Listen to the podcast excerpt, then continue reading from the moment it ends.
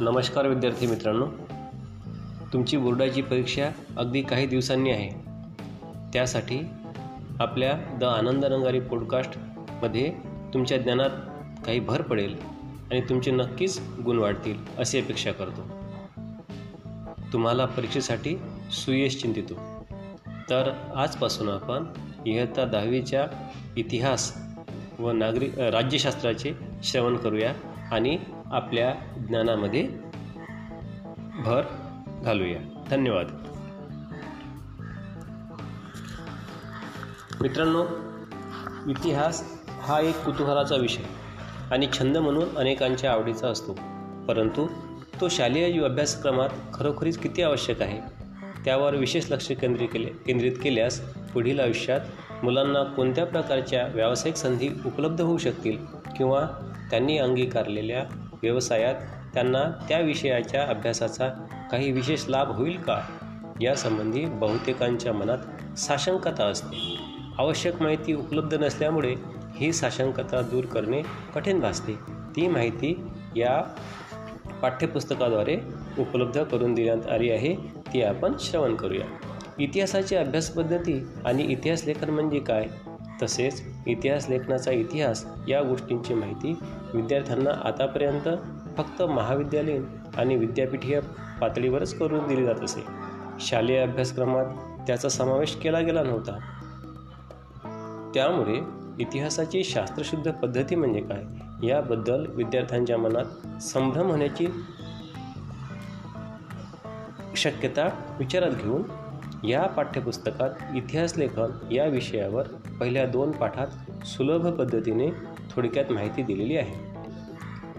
फक्त विविध राजसत्ता आणि त्यांच्यामधील युद्धे तसेच थोर योद्ध्यांच्या पराक्रमाच्या कथा एवढ्यापुरताच इतिहास मर्यादित नसतो. या गोष्टीची जाणीव शालेय विद्यार्थ्यांना इतिहासाच्या पाठ्यपुस्तकांमधून वेळोवेळी करून देण्यात आलेली आहे. तरीही या गोष्टींच्या पलीकडे इतिहास म्हणजे नेमके काय? आणि इतिहासाचा वर्तमानाशी प्रत्यक्ष संबंध कसा असतो? याचे आकलन करून घेण्याची संधी शालेय विद्यार्थ्यांना प्राप्त होत नव्हती. ही बाब विशेषत्वाने डोळ्यासमोर ठेवून दहावीच्या अभ्यासक्रमाची आखणी केली गेली. या पाठ्यपुस्तकातील पाठांची आखणीही त्या अनुषंगाने केलेली आहे. वास्तविक पाहता इतिहासाचे रोजच्या व्यावहारिक जीवनाशी अत्यंत घट्ट नाते आहे. ते स्पष्ट करणारी उपयोजित इतिहास किंवा जनांसाठी इतिहास ही नवीन ज्ञानशाखा गेल्या काही दशकांमध्ये विकसित होऊ लागलेली आहे. परदेशामधील विद्यापीठामधून या विषयाचे अभ्यासक्रम उपलब्ध आहेत. या पाठ्यपुस्तकात या नवीन विषयाची माहिती करून देण्याबरोबरच विविध विषयातील मूल्यवर्धित सेवांसाठी इतिहासाच्या सखोल अभ्यासाची तसेच असा अभ्यास असणाऱ्या जाणकार इतिहासकारांची आवश्यकता कशी भासते तेही सांगितले आहे त्यासाठी अभ्यासक्रम आणि ते अभ्यासक्रम जिथे उपलब्ध आहेत अशा संस्थांची माहिती करून दिली आहे.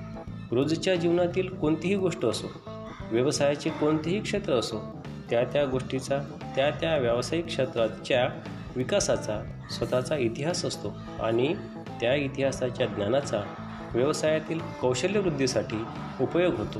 ही बाब या पाठ्यपुस्तकात स्पष्ट केली आहे.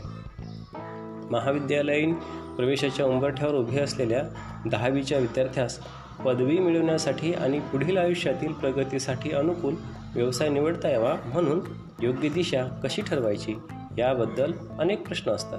विशेषतः इतिहास विषयामध्ये प्रावीण्य मिळवण्याची इच्छा असणाऱ्या विद्यार्थ्यांना प्रोत्साहनपर मार्गदर्शन देणारी पुस्तके अभावानेच उपलब्ध आहेत.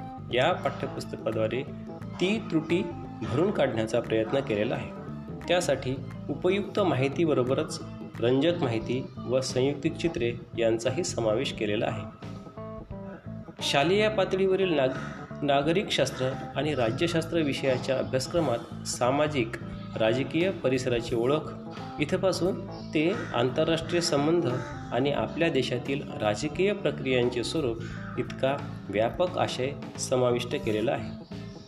या आशयाची अध्ययन उद्दिष्टे आपण अध्यापनातून साध्य करालाच पण त्याचबरोबर इयत्ता दहावीत मात्र वर्गातील आंतरक्रिया माहिती वजा असू नये त्या दैनंदिन गरजा व घडामोडींशी जोडल्या जाव्यात.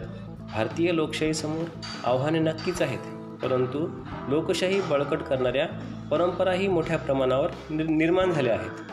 त्याचे वस्तुनिष्ठ विवेचन चर्चा संवाद याद्वारे होऊ शकेल. छोट्या गटांमधून विद्यार्थ्यांना अभिव्यक्त होण्यास संधी असावी. पाठ्यपुस्तकातील आशयाची मांडणी विद्यार्थ्यांमध्ये नवे काहीतरी शिकण्याची उर्मी निर्माण करणारी आहे. त्याला शिक्षक व पालक पूर्ण पाठिंबा देतील यात शंका नाही. तर विद्यार्थी मित्रांनो आज आपण ऐकूया पाठ क्रमांक एक प्राचीन हे आधुनिक कालखंडातील इतिहासाचे चिकित्सक समालोचन.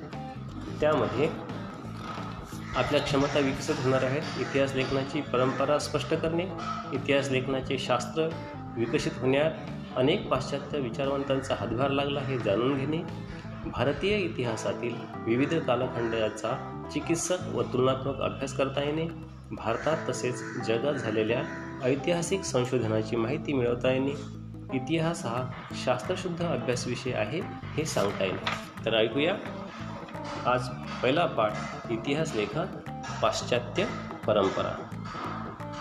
त्यामध्ये चार मुद्दे घेणार आहोत आपण. इतिहास लेखनाची परंपरा दोन आधुनिक इतिहास लेखन तीन युरोपमधील वैज्ञानिक दृष्टिकोनाचा विकास व इतिहास लेखन आणि चार महत्त्वाचे विचारवंत.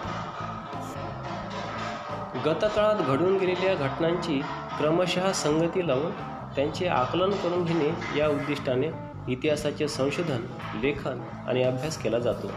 ही एक अखंडितपणे चालणारी प्रक्रिया असते. वैज्ञानिक ज्ञानशाखांमध्ये उपलब्ध ज्ञानाची सत्यता पडताळून पाहण्यासाठी प्रायोगिक पद्धती आणि प्रत्यक्ष निरीक्षण यांचा अवलंब केला जातो. या पद्धतीच्या आधारे आधारे विविध घटनांच्या संदर्भातील सार्वकालिक आणि सार्वत्रिक नियम मांडणे आणि ते नियम पुन्हा पुन्हा सिद्ध करता येणे शक्य असते. इतिहास संशोधनामध्ये प्रायोगिक पद्धती प्रत्यक्ष निरीक्षण यांचा अवलंब करणे शक्य नसते. कारण इतिहासातील घटना घडून गेलेल्या असतात तेव्हा त्यांच्या निरीक्षणासाठी आपण तेथे नसतो व त्या घटनांची पुनरावृत्ती करता येत नाही. तसेच सार्वकालिक आणि सार्वत्रिक नियम मांडणे आणि ते नियम सिद्ध करता येणे शक्य नसते. सर्वप्रथम इतिहा ऐतिहासिक दस्तऐवज लिहिण्यासाठी ज्या भाषेचा आणि लिपीचा वापर केला गेला असेल त्यांचे वाचन करण्यासाठी आणि त्याचा अर्थ समजण्यासाठी ती भाषा आणि लिपी जाणणाऱ्या तज्ज्ञांची आवश्यकता असते. त्यानंतर अक्षरवटिका म्हणजे अक्षरांचे वळण लेखकाची भाषाशैली वापरलेल्या कागदाच्या निर्मितीचा काळ आणि कागदाचा प्रकार अधिकारदर्शक मुद्रा यासारख्या विविध गोष्टींचे जाणकार संबंधित दस्तऐवज अस्सल आहे की नाही हे ठरवण्यास मदत करू शकतात. त्यानंतर इतिहासतज्ञ ऐतिहासिक संदर्भाच्या तौलनिक विश्लेषणाच्या आधारे दस्तऐवजातील माहितीच्या विश्वासार्हतेची पडताळी पडताळणी करू शकतात. इतिहास संशोधन पद्धती. इतिहासाची मांडणी त्यामध्ये उपलब्ध ऐतिहासिक माहितीचे संदर्भ तपासणे ऐतिहासिक माहितीचे संकलन ऐतिहासिक बदलांना कारणीभूत असणाऱ्या प्रक्रियांचे स्वरूप अधोरेखित करणे त्यांचे तौलनिक विश्लेषण करणे. तीन विशिष्ट ऐतिहासिक घटनांच्या उपलब्ध माहितीचे स्थलकालात्मक संदर्भ तसेच ऐतिहासिक अभ्यास पद्धतीच्या विविध संकल्पनात्मक चौकटींचे आकलन करून घेणे. ऐतिहासिक संदर्भांशी निगडीत योग्य प्रश्नांची मांडणी करणे. संभाव्य परिकल्पना मांडणे. आणि इतिहासाच्या साधनांचे चिकित्सक संशोधन करणे इतिहास संशोधनास सहाय्यभूत ठरणाऱ्या होणाऱ्या विविध ज्ञानशाखा व संस्था आहेत. उदाहरणार्थ पुरातत्व अभिलेखागार हस्तलिखितांचा अभ्यास पुराभिलेख अक्षर व टीकाशास्त्र भाषा रचनाशास्त्र नानकशास्त्र वंशावळीचा अभ्यास इत्यादी. आता ऐकूया इतिहास इतिहास लेखनाची परंपरा. इतिहासात उपलब्ध पुराव्यांचे चिकित्सापूर्वक संशोधन करून भूतकाळात घडून गेलेल्या घटनांची मांडणी कशी केली जाते हे आपण पाहिले. अशी मांडणी करण्याच्या लेखन पद्धतीला इतिहास लेखन असे म्हणतात.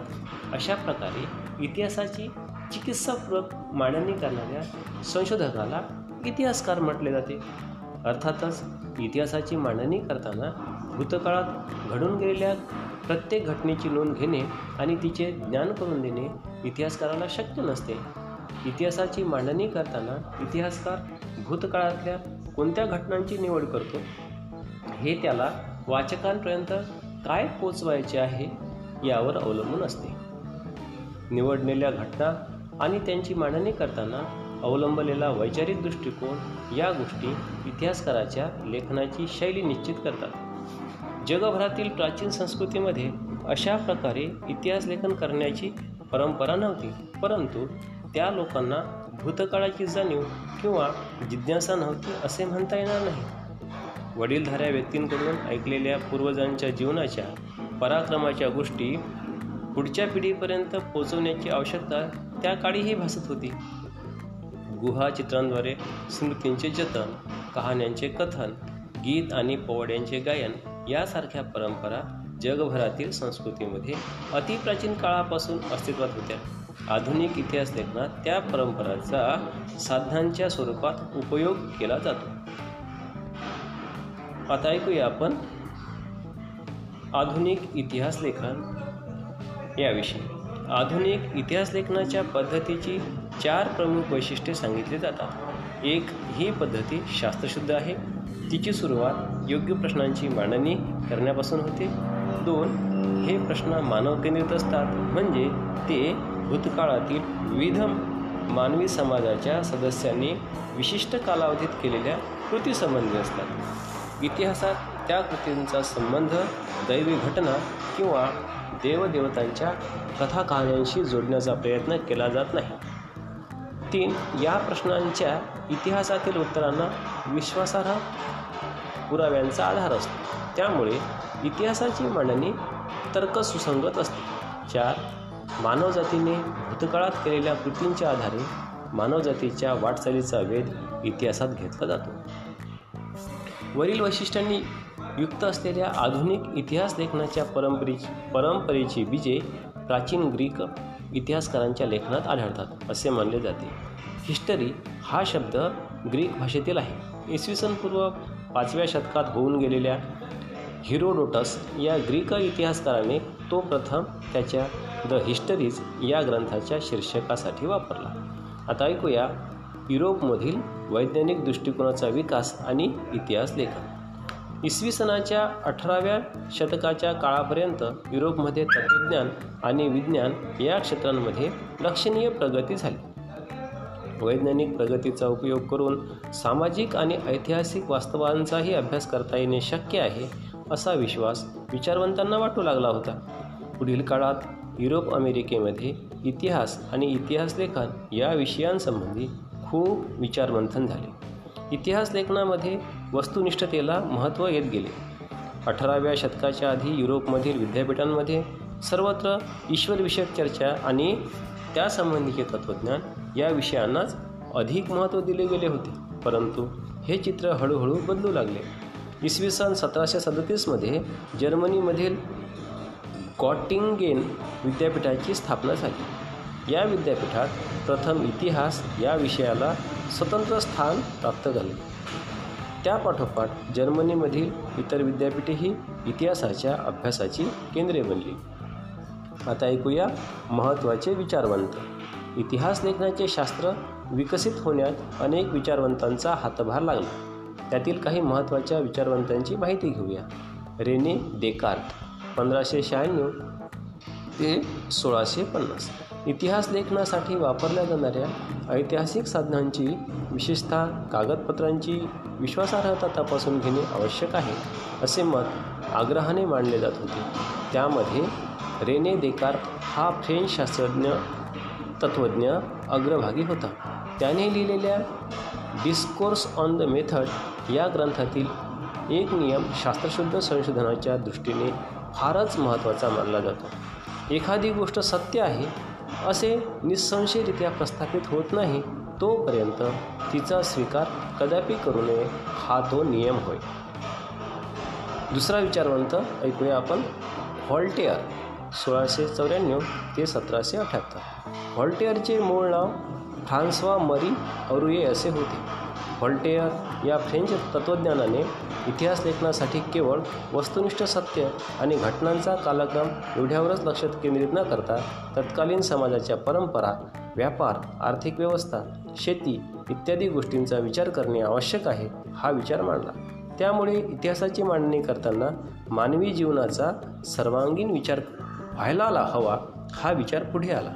त्या दृष्टीने व्हॉल्टेअर आधुनिक इतिहास लेखनाचा जनक होता असे म्हणता येईल. आता ऐकूया आपण जॉर्ज विल्हेम फेडरिक हेगेल. सतराशे सत्तर ते अठराशे एकतीस. या जर्मन तत्त्वज्ञानाने ऐतिहासिक वास्तव तर्कशुद्ध पद्धतीने मांडले गेले पाहिजे यावर भर दिला. इतिहासातील घटनाक्रम प्रगतीचे टप्पे दर्शवणारा असतो. त्याचबरोबर इतिहासाची मांडणी इतिहासकाराला वेळोवेळी उपलब्ध होत असलेल्या पुराव्यानुसार बदलत जाणे स्वाभाविक असते असे प्रतिपादन त्याने केले. त्याच्या विवेचनामुळे इतिहासाच्या अभ्यासपद्धती विज्ञानाच्या पद्धतींपेक्षा वेगळ्या असल्या तरी त्या कमी प्रतीच्या नाहीत अशी अनेक तत्त्वज्ञांची खात्री पडली एनसायक्लोपीडिया ऑफ फिलॉसॉफिकल सायन्सेस या ग्रंथामध्ये त्याची व्याख्याने आणि लेख यांचे संकलन आहे. हेगेलने लिहिलेले रिझन इन हिस्टरी हिस्ट्री हे पुस्तक प्रसिद्ध आहे. आता ऐकूया लिओपॉल्ड व्हॉन रांके सतराशे पंच्याण्णव ते अठराशे शहाऐंशी. एकोणीसाव्या शतकातील इतिहास लेखनाच्या पद्धतीवर प्रामुख्याने बर्लिन विद्यापीठातील लिओपॉल्ड व्हॉन रांके याच्या विचारांचा प्रभाव होता. त्याने इतिहास संशोधनाची चिकित्सक पद्धती कशी असावी हे सांगितले. मूळ दस्तऐवजा ऐवजांच्या आधारे प्राप्त झालेली माहिती ही सर्वाधिक महत्त्वाची आहे यावर त्याने भर दिला. तसेच ऐतिहासिक घटनांशी संबंधित असलेल्या सर्व प्रकारची कागदपत्रे आणि दस्तऐवज यांचा कसून शोध घेणे अत्यंत महत्त्वाचे असल्याने असल्याचे त्याने सांगितले. अशा पद्धतीने ऐतिहासिक सत्यापर्यंत पोचता येणे शक्य आहे असा विश्वास त्याने व्यक्त केला. इतिहास लेखनातील काल्पनिकतेवर त्याने टीका केली. त्याने जागतिक इतिहासाच्या मांडणीवर भर दिला. The theory and practice of history आणि the secret of world history या ग्रंथांमध्ये त्याच्या विविध लेखांचे संकलन आहे. आता ऐकूया कार्ल मार्क्स या विचारवंताविषयी. अठराशे अठरा ते अठराशे त्र्याऐंशी. एकोणीसाव्या शतकाच्या उत्तरार्धात कार्ल मार्क्स यांनी मांडलेल्या सिद्धांतांमुळे इतिहासाच्या दृष्टिकोनात महत्त्वाचा बदल घडवून आणणारी वैचारिक प्रणाली अस्तित्वात आली. इतिहास अमूर्त कल्पनांचा नसून जिवंत माणसांचा असतो. माणसा माणसांमधील नातेसंबंध त्यांच्या मूलभूत गरजा भागविण्यासाठी उपलब्ध असलेल्या उत्पादन साधनांच्या स्वरूपावर व मालकीवर अवलंबून असतात. समाजातील वेगवेगळ्या घटकांना ही साधने समप्रमाणात उपलब्ध होत नाहीत. त्यातून समाजाची वर्गावर आधारित विषम विभागणी होऊन वर्गसंघर्ष निर्माण होतो. मानवी इतिहास अशा वर्गसंघर्षाचा इतिहास असून ज्या वर्गाच्या ताब्यात उत्पादन साधने असतात तो इतर वर्गांचे आर्थिक शोषण करतो अशी मांडणी त्याने केली. त्याचा दास कॅपिटल हा ग्रंथ जगप्रसिद्ध आहे. आता ऐकूया ॲनल्स प्रणाली याविषयी. विसाव्या विसाव्या शतकाच्या सुरुवातीस फ्रान्समध्ये ॲनल्स नावाने ओळखली जाणारी इतिहास लेखनाची प्रणाली उदयाला आली. ॲनल्स प्रणालीमुळे इतिहास लेखनाला एक वेगळीच दिशा मिळाली. इतिहासाचा अभ्यास फक्त राजकीय घडामोडी राजे महान नेते आणि त्या अनुषंगाने राजकारण मुत्सद्देगिरी युद्धे यांच्यावर केंद्रित न करता तत्कालीन हवामान स्थानिक लोक शेती व्यापार तंत्रज्ञान दळणवळण संपर्काची साधने सामाजिक विभागणी आणि समूहाची मानसिकता यासारख्या विषयांचा अभ्यास करणेही महत्त्वाचे मानले जाऊ लागले. ॲनल्स प्रणाली सुरू करण्याचे आणि तिचा विकास करण्याचे श्रेय फ्रेंच इतिहासकारांना दिले जाते. आता ऐकूया आपण स्त्रीवादी इतिहास लेखन. स्त्रीवादी इतिहास लेखन म्हणजे स्त्रियांच्या दृष्टिकोनातून केलेली इतिहासाची पुनर्रचना. सिमो द बोव्हा या फ्रेंच विदुषीने स्त्रीवादाची मूलभूत भूमिका सिद्ध केली. स्त्रीवादी इतिहास लेखनामध्ये स्त्रियांचा अंतर्भाव करण्याबरोबर इतिहास लेखनाच्या क्षेत्रातील पुरुषप्रधान दृष्टिकोनाचा पुनर्विचार करण्यावर भर दिला गेला. त्यानंतर स्त्रियांच्या आयुष्याशी निगडीत नोकरी रोजगार ट्रेड युनियन त्यांच्यासाठी काम करणाऱ्या संस्था स्त्रियांचे कौटुंबिक आयुष्य यासारख्या विविध पैलूंचा सविस्तर विचार करणारे संशोधन सुरू झाले. एकोणीसशे नव्वद नंतर स्त्री हा एक स्वतंत्र सामाजिक वर्ग मानून इतिहास लिहिण्यावर भर दिला गेलेला दिसतो. आता ऐकूया आपण. एक विचारवंत मायकेल फुको याविषयी. एकोणीसशे सव्वीस ते एकोणीसशे चौऱ्याऐंशी. विसाव्या शतकातील फ्रेंच इतिहासकार मायकेल फुको याच्या लिखाणातून इतिहास लेखनाची एक नवी संकल्पना पुढे आली. त्याच्या आर्केओलॉजी ऑफ नॉलेज या ग्रंथामध्ये त्याने इतिहासाची कालक्रमानुसार अखंड मांडणी करण्याची पद्धत चुकीची आहे असे प्रतिपादन केले. पुरातत्वामध्ये अंतिम सत्यापर्यंत पोचणे हे उद्दिष्ट नसून भूतकाळातील स्थित्यंतराचे स्पष्टीकरण देण्याचा प्रयत्न असतो याकडे त्याने विशेष लक्ष वेधले. फुको याने इतिहासातील स्थित्यंतराचे स्पष्टीकरण देण्यावर भर दिला म्हणून त्याने या पद्धतीला ज्ञानाचे पुरातत्व असे म्हटले. इतिहासकारांनी पूर्वी विचारात न घेतलेल्या मनोविकृती वैद्यकशास्त्र तुरुंग व्यवस्था यासारख्या विषयांचा त्याने इतिहासाच्या दृष्टीतून विचार केला. आधुनिक इतिहास लेखनाची व्याप्ती अशा रीतीने सतत विस्तारत गेली. साहित्य सा स्थापत्य शिल्पकला चित्रकला संगीतकला नृत्यकला नाट्यकला चित्रपट निर्मिती दूरदर्शन यासारख्या विविध विषयांचे स्वतंत्र इतिहास लिहिले जाऊ लागले. आता ऐकूया आपण माहीत आहे का तुम्हाला?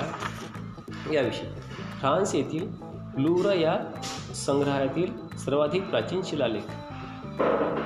वरील चित्रात हातात ढाल आणि भाला घेतलेल्या सैनिकाची शिस्तबद्ध रंग आणि त्यांचे नेतृत्व करणारे सेनानी दिसत आहे ऐतिहासिक घटनांच्या लिखित नोंदी करण्याच्या परंपरेची सुरुवात मेसोपोटियामधील सुमेर संस्कृतीमध्ये झाली. असे सद्य परिस्थितीत म्हणता येईल. सुमेर साम्राज्यात होऊन गेलेले राजे त्यांच्यामधील संघर्षाच्या कहाण्या त्यांची वर्णने तत्कालीन शिलालेखांमध्ये जतन केलेली आहेत. त्यातील सर्वाधिक प्राचीन शिलालेख सुमारे चार हजार पाचशे वर्षांपूर्वी सुमेरमधील दोन राज्यांमध्ये झालेल्या युद्धांची नोंद करणारा असून तो सध्या फ्रान्समधील लुव्र या जगप्रसिद्ध संग्रहालयात ठेवलेला आहे. आता जाणून घेऊया हेगलच्या मते कोणत्याही घटनेचा अर्थ लावण्यासाठी तिची वर्गवारी दोन विरोधी प्रकारात करावी लागते. त्याशिवाय मानवी मनाला त्या घटनेचे आकलन होत नाही. उदाहरणार्थ खरे खोटे चांगले वाईट या पद्धतीला द्वंद्ववाद डायलेक्टिक्स असे म्हटले जाते. या पद्धतीत प्रथम एक सिद्धांत मांडला जातो. त्यानंतर त्या सिद्धांताला छेद देणारा प्रतिसिद्धांत मांडला जातो. त्या दोन्ही सिद्धांताच्या तर्काधिष्ठित उहापोहानंतर त्या दोघांचे सार ज्यात सामावलेले आहे अशा सिद्धांताची समन्वयात समन्वया समन्वयात्मक मांडणी केली जाते. धन्यवाद.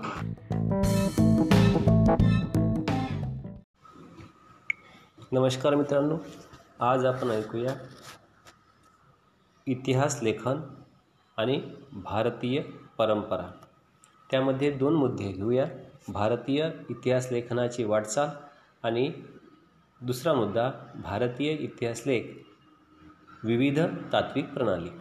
तर प्रथम ऐकूया भारतीय इतिहास लेखनाची वाटचाल. इतिहास लेखनाच्या पाश्चात्य परंपरेची ओळख आपण पहिल्या पाठात करून घेतली. या पाठात आपण भारतीय इतिहास लेखनाच्या परंपरेबद्दल माहिती घेणार आहोत.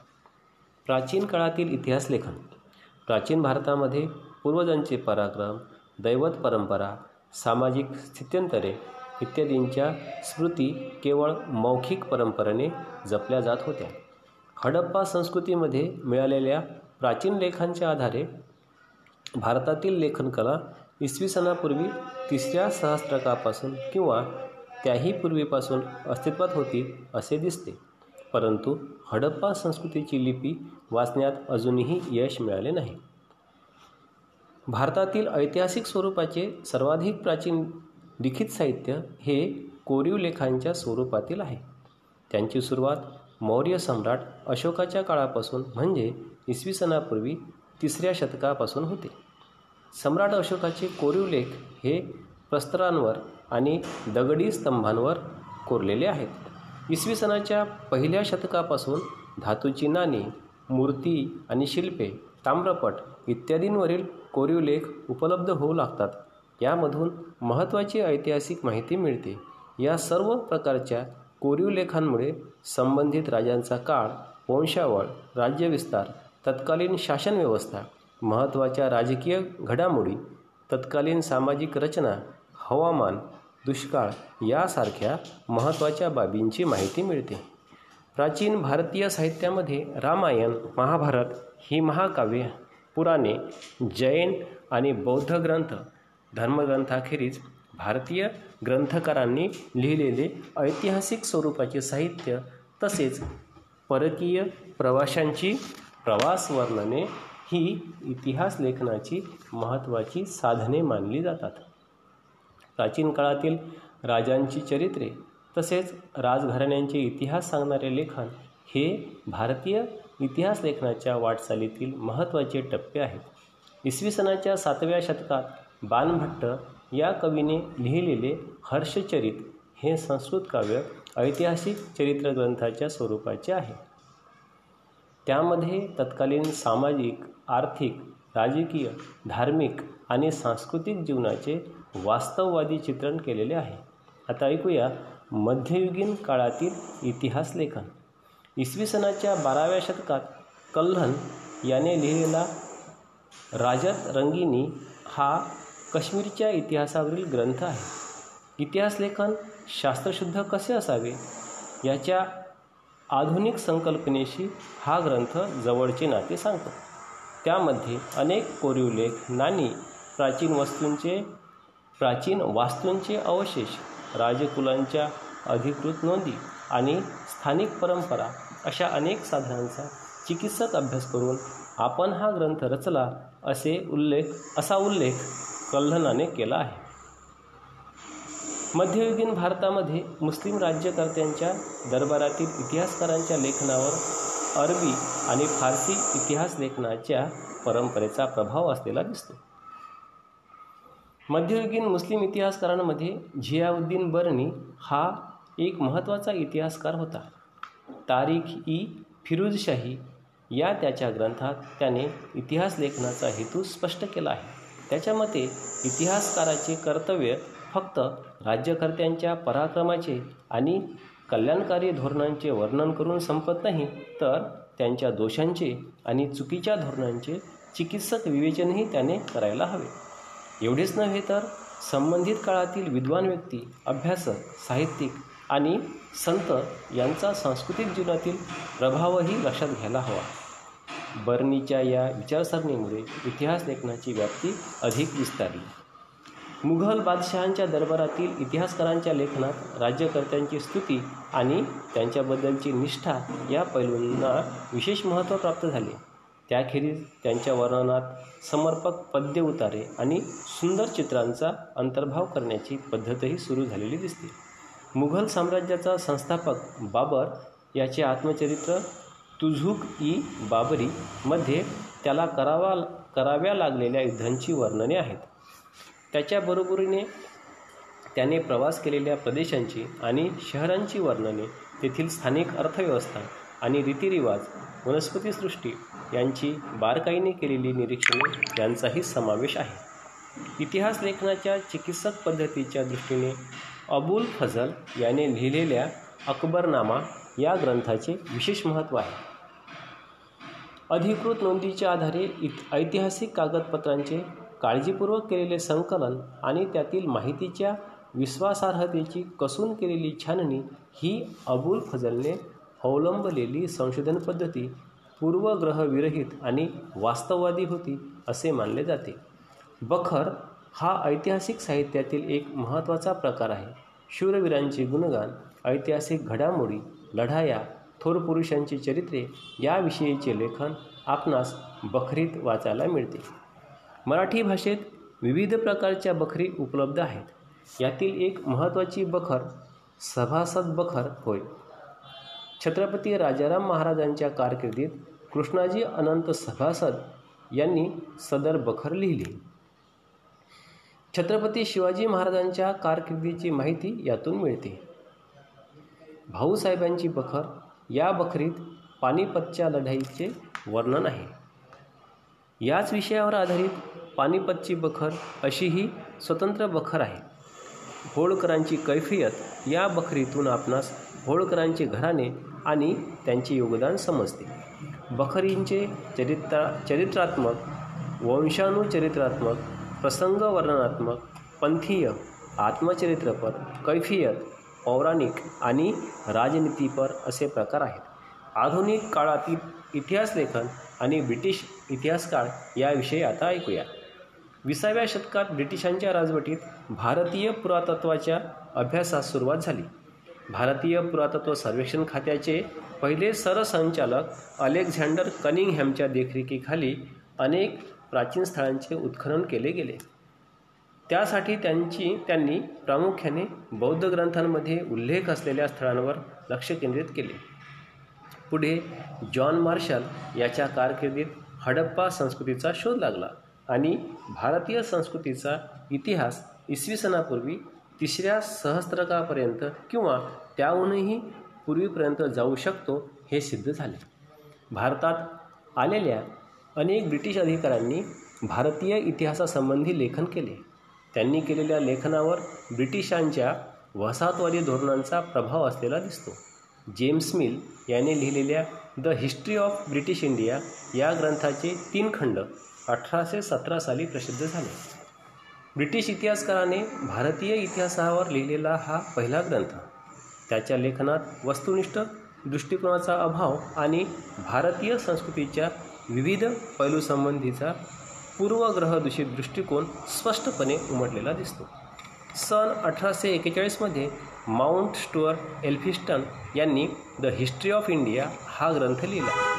माउंट स्टुअर्ट एल्फिस्टन हे मुंबईचे गव्हर्नर अठराशे एकोणीस ते अठराशे सत्तावीसपर्यंत होते.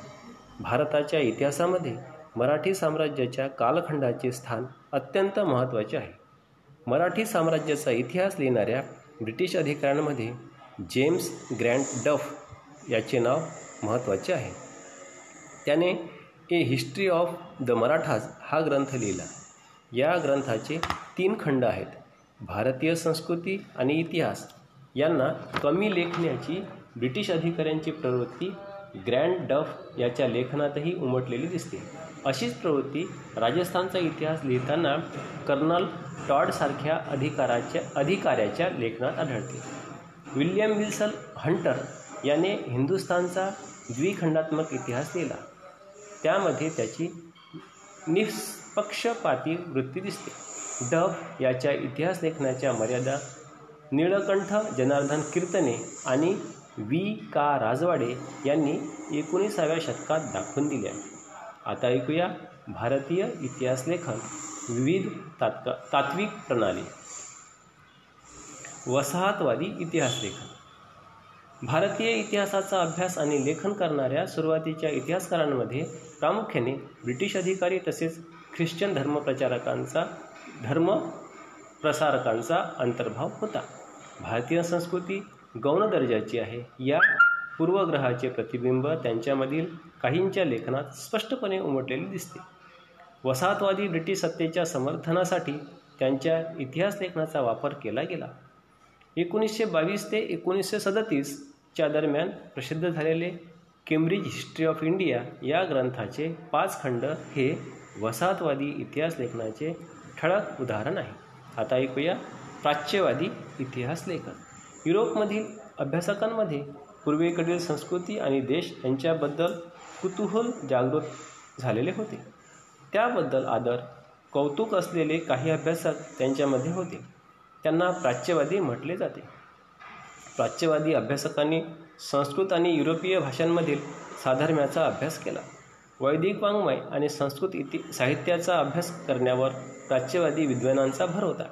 त्यातून या भाषांची जननी असणारी एक प्राचीन इंडो युरोपीय भाषा होती अशी कल्पना मांडली गेली. इसवी सन सतराशे सत् चौऱ्याऐंशीमध्ये सर विल्यम जोन्स यांनी कोलकाता येथे एशियाटिक सोसायटीची स्थापना केली. त्याद्वारे प्राचीन भारतीय वाङ्मय आणि इतिहास यांच्या अभ्यासास चालना मिळाली. प्राच्यवादी अभ्यासकांमध्ये फ्रेडरिक मॅक्समिलर या जर्मन अभ्यासकाचा प्रामुख्याने उल्लेख करायला हवा. त्याच्या दृष्टीने संस्कृत भाषा ही इंडो युरोपियन भाषा गटातील अतिप्राचीन शाखा होती. संस्कृत साहित्यात त्याला विशेष रस होता. त्याने हितोपदेश या संस्कृत ग्रंथाचा जर्मन भाषेत अनुवाद केला. तसेच the sacred books of the east या नावाने पन्नास खंड संपादित केले. त्याने ऋग्वेदाचे संकलन करण्याचे काम केले. ते सहा खंडांमध्ये प्रसिद्ध झालेले आहे. त्याने ऋग्वेदाचा जर्मन भाषेत अनुवाद केला होता. अलीकडच्या काळात प्राच्य विद्यावंतांच्या लेखा लेखनामधील छुपे साम्राज्यवादी हितसंबंध प्रकाशात आणण्याचे काम एडवर्ड सैद या विद्वानाने केले.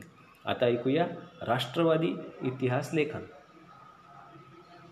एकोणीसाव्या विसाव्या शतकामध्ये इंग्रजी शिक्षण पद्धतीमध्ये शिकून तयार झालेल्या भारतीय इतिहासकारांच्या लेखनामध्ये भारताच्या प्राचीन वैभवाचा अभिमान आणि भारतीयांची आत्मजाणीव जागृत करण्याकडे असलेला कल दिसतो.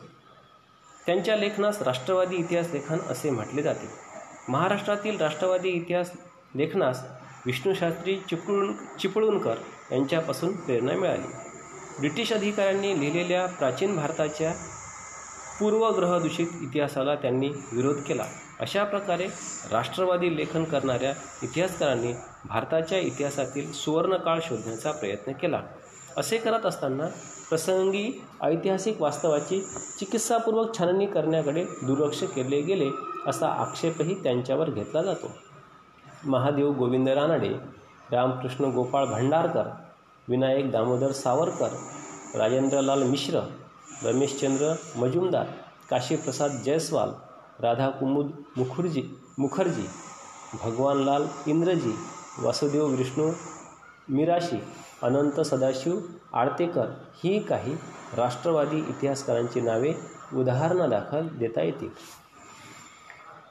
इतिहास लेखन भाषाशास्त्र व्युत्पत्ती व्याकरण अशा अनेक विषयांवर मूलभूत संशोधन करणारे आणि मराठी भाषेतून लेखन करणारे इतिहासकार म्हणून राजवाडे परिचित आहेत.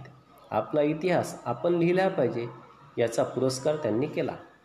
मराठ्यांच्या इतिहासाची साधने असे शीर्षक असणारे बावीस खंड त्यांनी संपादित केले. त्यातील त्यांच्या प्रस्तावना अत्यंत अभ्यासपूर्ण आहेत. इतिहास म्हणजे भूतकालीन समाजाचे सर्वांगीण समग्र जीवनदर्शन केवळ राजकीय घडामोडी सत्तांतरासाठी केलेली कटकारस्थाने आणि युद्धे यांच्याच हकीकती नव्हेत असे त्यांचे मत होते. अस्सल कागदपत्रांच्याच आधारे इतिहास लिहिला पाहिजे असा त्यांचा आग्रह होता.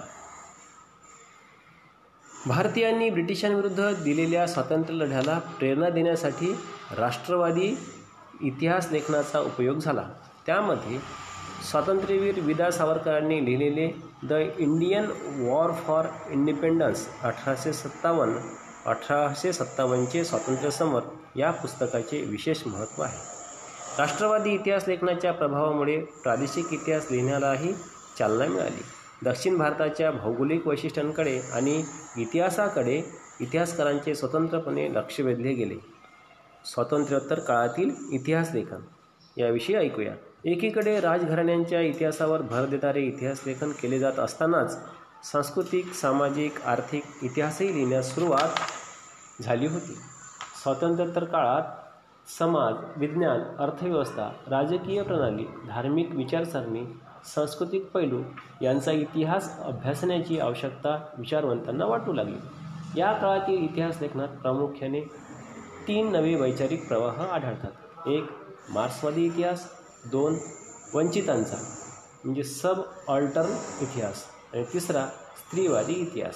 आता ऐकूया मार्क्सवादी इतिहास याविषयी. मार्क्सवादी इतिहासकारांच्या लेखनात आर्थिक व्यवस्थेतील उत्पादनाची साधने पद्धती आणि उत्पादनाच्या प्रक्रियेतील मानवी संबंध यांचा विचार मध्यवर्ती होता.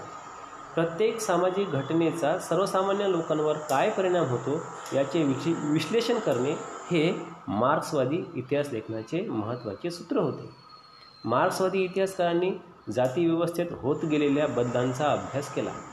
भारतामध्ये मार्क्सवादी इतिहास लेखन पद्धतीचा अवलंब प्रभावी रीतीने करणाऱ्या इतिहासकारांमध्ये दामोदर धर्मानंद कोसंबी कॉम्रेड श्रीपाद अमृत डांगे रामशरण शर्मा कॉम्रेड शरद पाटील इत्यादींचे योगदान महत्त्वाचे आहे. डांगे हे भारतीय कम्युनिस्ट पक्षाच्या संस्थापक सदस्यांपैकी एक होते.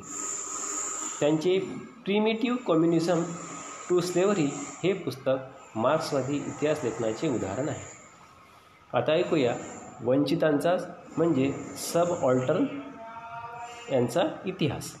वंचित समूहाचा इतिहास लिहिण्याची सुरुवात मार्क्सवादी इतिहास लेखनाच्या परंपरेतूनच झाली असे म्हणता येईल. इतिहास लेखनाची सुरुवात समाजाच्या तळाशी असलेल्या सर्वसामान्य लोकांच्या स्तरापासून करायला पाहिजे ही कल्पना मांडण्यामध्ये अँटिनिओ ग्रामची या इटालियन तत्त्वज्ञाना तत्त्वज्ञाचे स्थान महत्त्वाचे आहे. वंचितांचा इतिहास लिहिण्यासाठी लोकपरंपरा हे एक महत्त्वाचे साधन मानले गेले आहे. वंचितांच्या इतिहासाला एक महत्त्वाची विचारसरणी म्हणून स्थान मिळवून देण्याचे महत्त्वाचे कार्य रणजित गुहा या भारतीय इतिहासकाराने केले. परंतु त्यापूर्वीच भारतामध्ये वंचितांच्या इतिहासाचा विचार महात्मा ज्योतिराव फुले आणि डॉक्टर बाबासाहेब आंबेडकर यांच्या लेखनातून मांडलेला दिसतो. महात्मा फुले यांनी गुलामगिरी या पुस्तकात शूद्रातिशूद्रांचा इतिहास नव्याने उलगडून दाखवला. धर्माच्या नावाखाली स्त्रिया शूद्र व अतिशूद्र यांच्या होणाऱ्या शोषणाकडे लक्ष वेधले. भारताच्या सांस्कृतिक आणि राजकीय घडणीत दलित वर्गाचा मोठा वाटा आहे. भारताच्या वसाहतवादी आणि राष्ट्रवादी इतिहास लेखनात त्याकडे दुर्लक्ष केले गेले. डॉक्टर बाबासाहेब आंबेडकरांनी ही गोष्ट केंद्रस्थानी ठेवून सतत लेखन केले. त्यांनी केलेल्या विपुल लेखनापैकी हुवेअर शुद्राज आणि द अनटचेबल्स हे ग्रंथ वंचितांच्या इतिहासाचे उदाहरण म्हणून सांगता येतील. आता ऐकूया स्त्रीवादी इतिहास. भारतीय इतिहास लेखनाच्या क्षेत्रात सुरुवातीस प्रामुख्याने पुरुष अभ्यासक कार्यरत असल्यामुळे भारतीय इतिहासातील स्त्रियांचे स्थान आणि त्यांची कामगिरी हा विषय तुलनेने दुर्लक्षित राहिला होता. त्यावर अधिक प्रकाश टाकणे हे स्त्रीवादी इतिहासकारांपुढे पहिले आव्हान होते.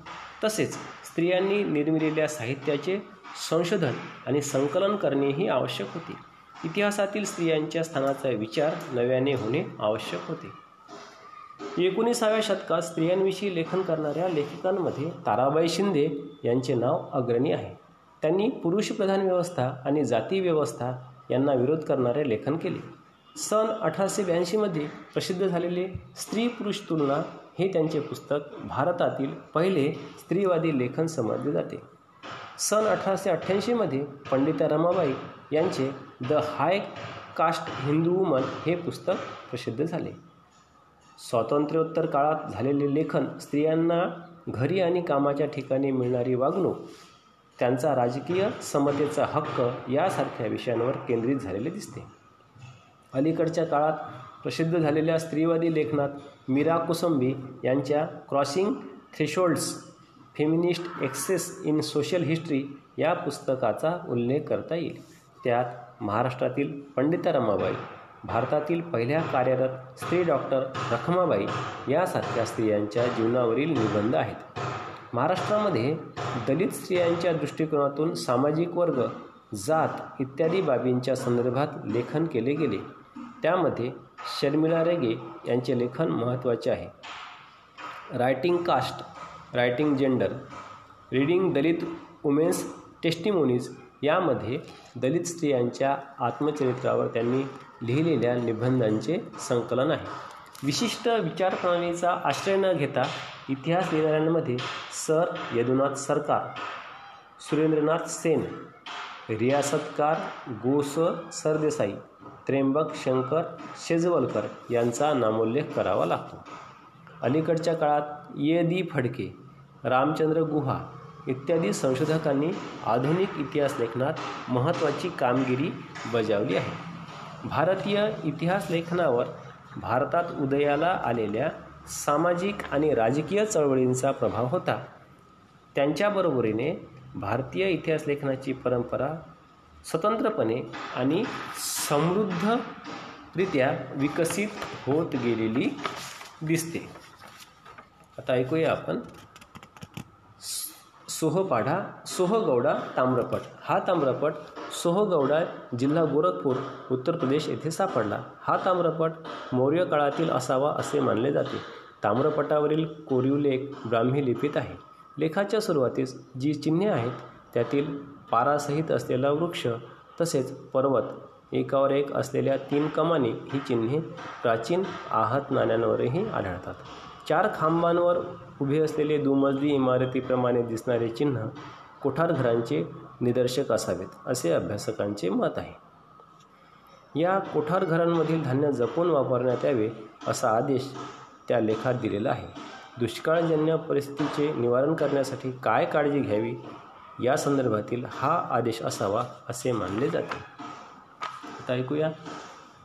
माहीत आहे का तुम्हाला यामध्ये अल्बेरुनीने विविध ज्ञानशाखांमध्ये भारतीयांनी केलेली कामगिरी आणि भारतातील समाजजीवन यासंबंधीची माहिती अरेबिक भाषामध्ये लिहून ठेवली. पुढील काळात अनेक परदेशी इतिहासकारांनी भारताविषयी माहिती देणारे ग्रंथ लिहिले. त्यातील हसन निजामी लिखित ताजुल मासिर मिन्हाज ई सिराज लिखित तबाकत ई नासिरी अमीर खुसरो यांचे विपुल लेखन तुझुक ई तिमुरी हे तैमुरलंग याचे आत्मचरित्र. याह्या बिन अहमद सरहिंदी लिखित तारीख ई मुबारकशाही यासारखे ग्रंथ महत्त्वाचे आहेत. त्यांच्या लेखनातून आपल्याला भारतातील मध्ययुगीन कालखंडांसंबंधी महत्त्वाची माहिती मिळते. परदेशी प्रवाशांनी लिहून ठेवलेले वृत्तांतही भारताच्या इतिहासाची महत्त्वाची साधने आहेत. Ibn Battuta Abdul Razzaq Marco Polo Niccolo Conti Barbosa आणि डार्मिंगो स्पेस हे त्यापैकी होत. त्यांच्या लेखनातून मध्ययुगीन भारतासंबंधीची ऐतिहासिक माहिती मिळते. ईश्वरदास नागर भीमसेन सक्सेना खाफी खान आणि निकोलाय मनुची हे बादशहा औरंगजेबच्या काळातील इतिहासकार होते. मुघल काळातील इतिहास समजून घेण्यासाठी त्यांचे लेखन अत्यंत महत्त्वाचे आहे. आता ऐकूया माहीत आहे का तुम्हाला यामध्ये? The rise of the Maratha power या ग्रंथात न्यायमूर्ती महादेव गोविंद रानडे यांनी मराठा सत्तेच्या उदयाची पार्श्वभूमी विस्ताराने मांडली. मराठी सत्तेचा उदय अचानक पेटलेला वनमान असून त्याची सामाजिक सांस्कृतिक व धार्मिक क्षेत्रातील तयारी बराच काळ महाराष्ट्रात चालू होती हे त्यांनी प्रतिपादले. आता ऐकूया माहीत आहे का तुम्हाला यामध्येच? इतिहास संशोधनाच्या कार्यासाठी वी का. राजवाडे यांनी पुण्यात सात जुलै एकोणीसशे दहा रोजी भारत इतिहासक संशोधक मंडळ स्थापन केले. विका राजवाडे म्हणतात मानवी इतिहास काल व स्थल यांनी बद्ध झालेला आहे. कोणत्याही प्रसंगाचे वर्णन द्यायचे म्हटले म्हणजे त्या प्रसंगाचा परिष्कार विशिष्ट कालावर व विशिष्ट स्थलावर पसरवून दाखवला पाहिजे. काल स्थळ व व्यक्ती या त्रयींची जी सांगड तिलाच प्रसंग वा ऐतिहासिक प्रसंग ही संज्ञा देता येते. आता ऐकूया. माहीत आहे का तुम्हाला मध्येच? गोविंद सखाराम सरदेसाई यांनी मराठी रियासत प्रकाशित करून मराठी इतिहास लेखन क्षेत्रात मोठी कामगिरी केली. त्यांचे हे कार्य इतके लोकप्रिय झाले की समाज त्यांना रियासतकार या नावाने ओळखू लागला. त्यांनी मराठ्यांचा समग्र इतिहास अनेक खंडात प्रकाशित केला आहे. धन्यवाद.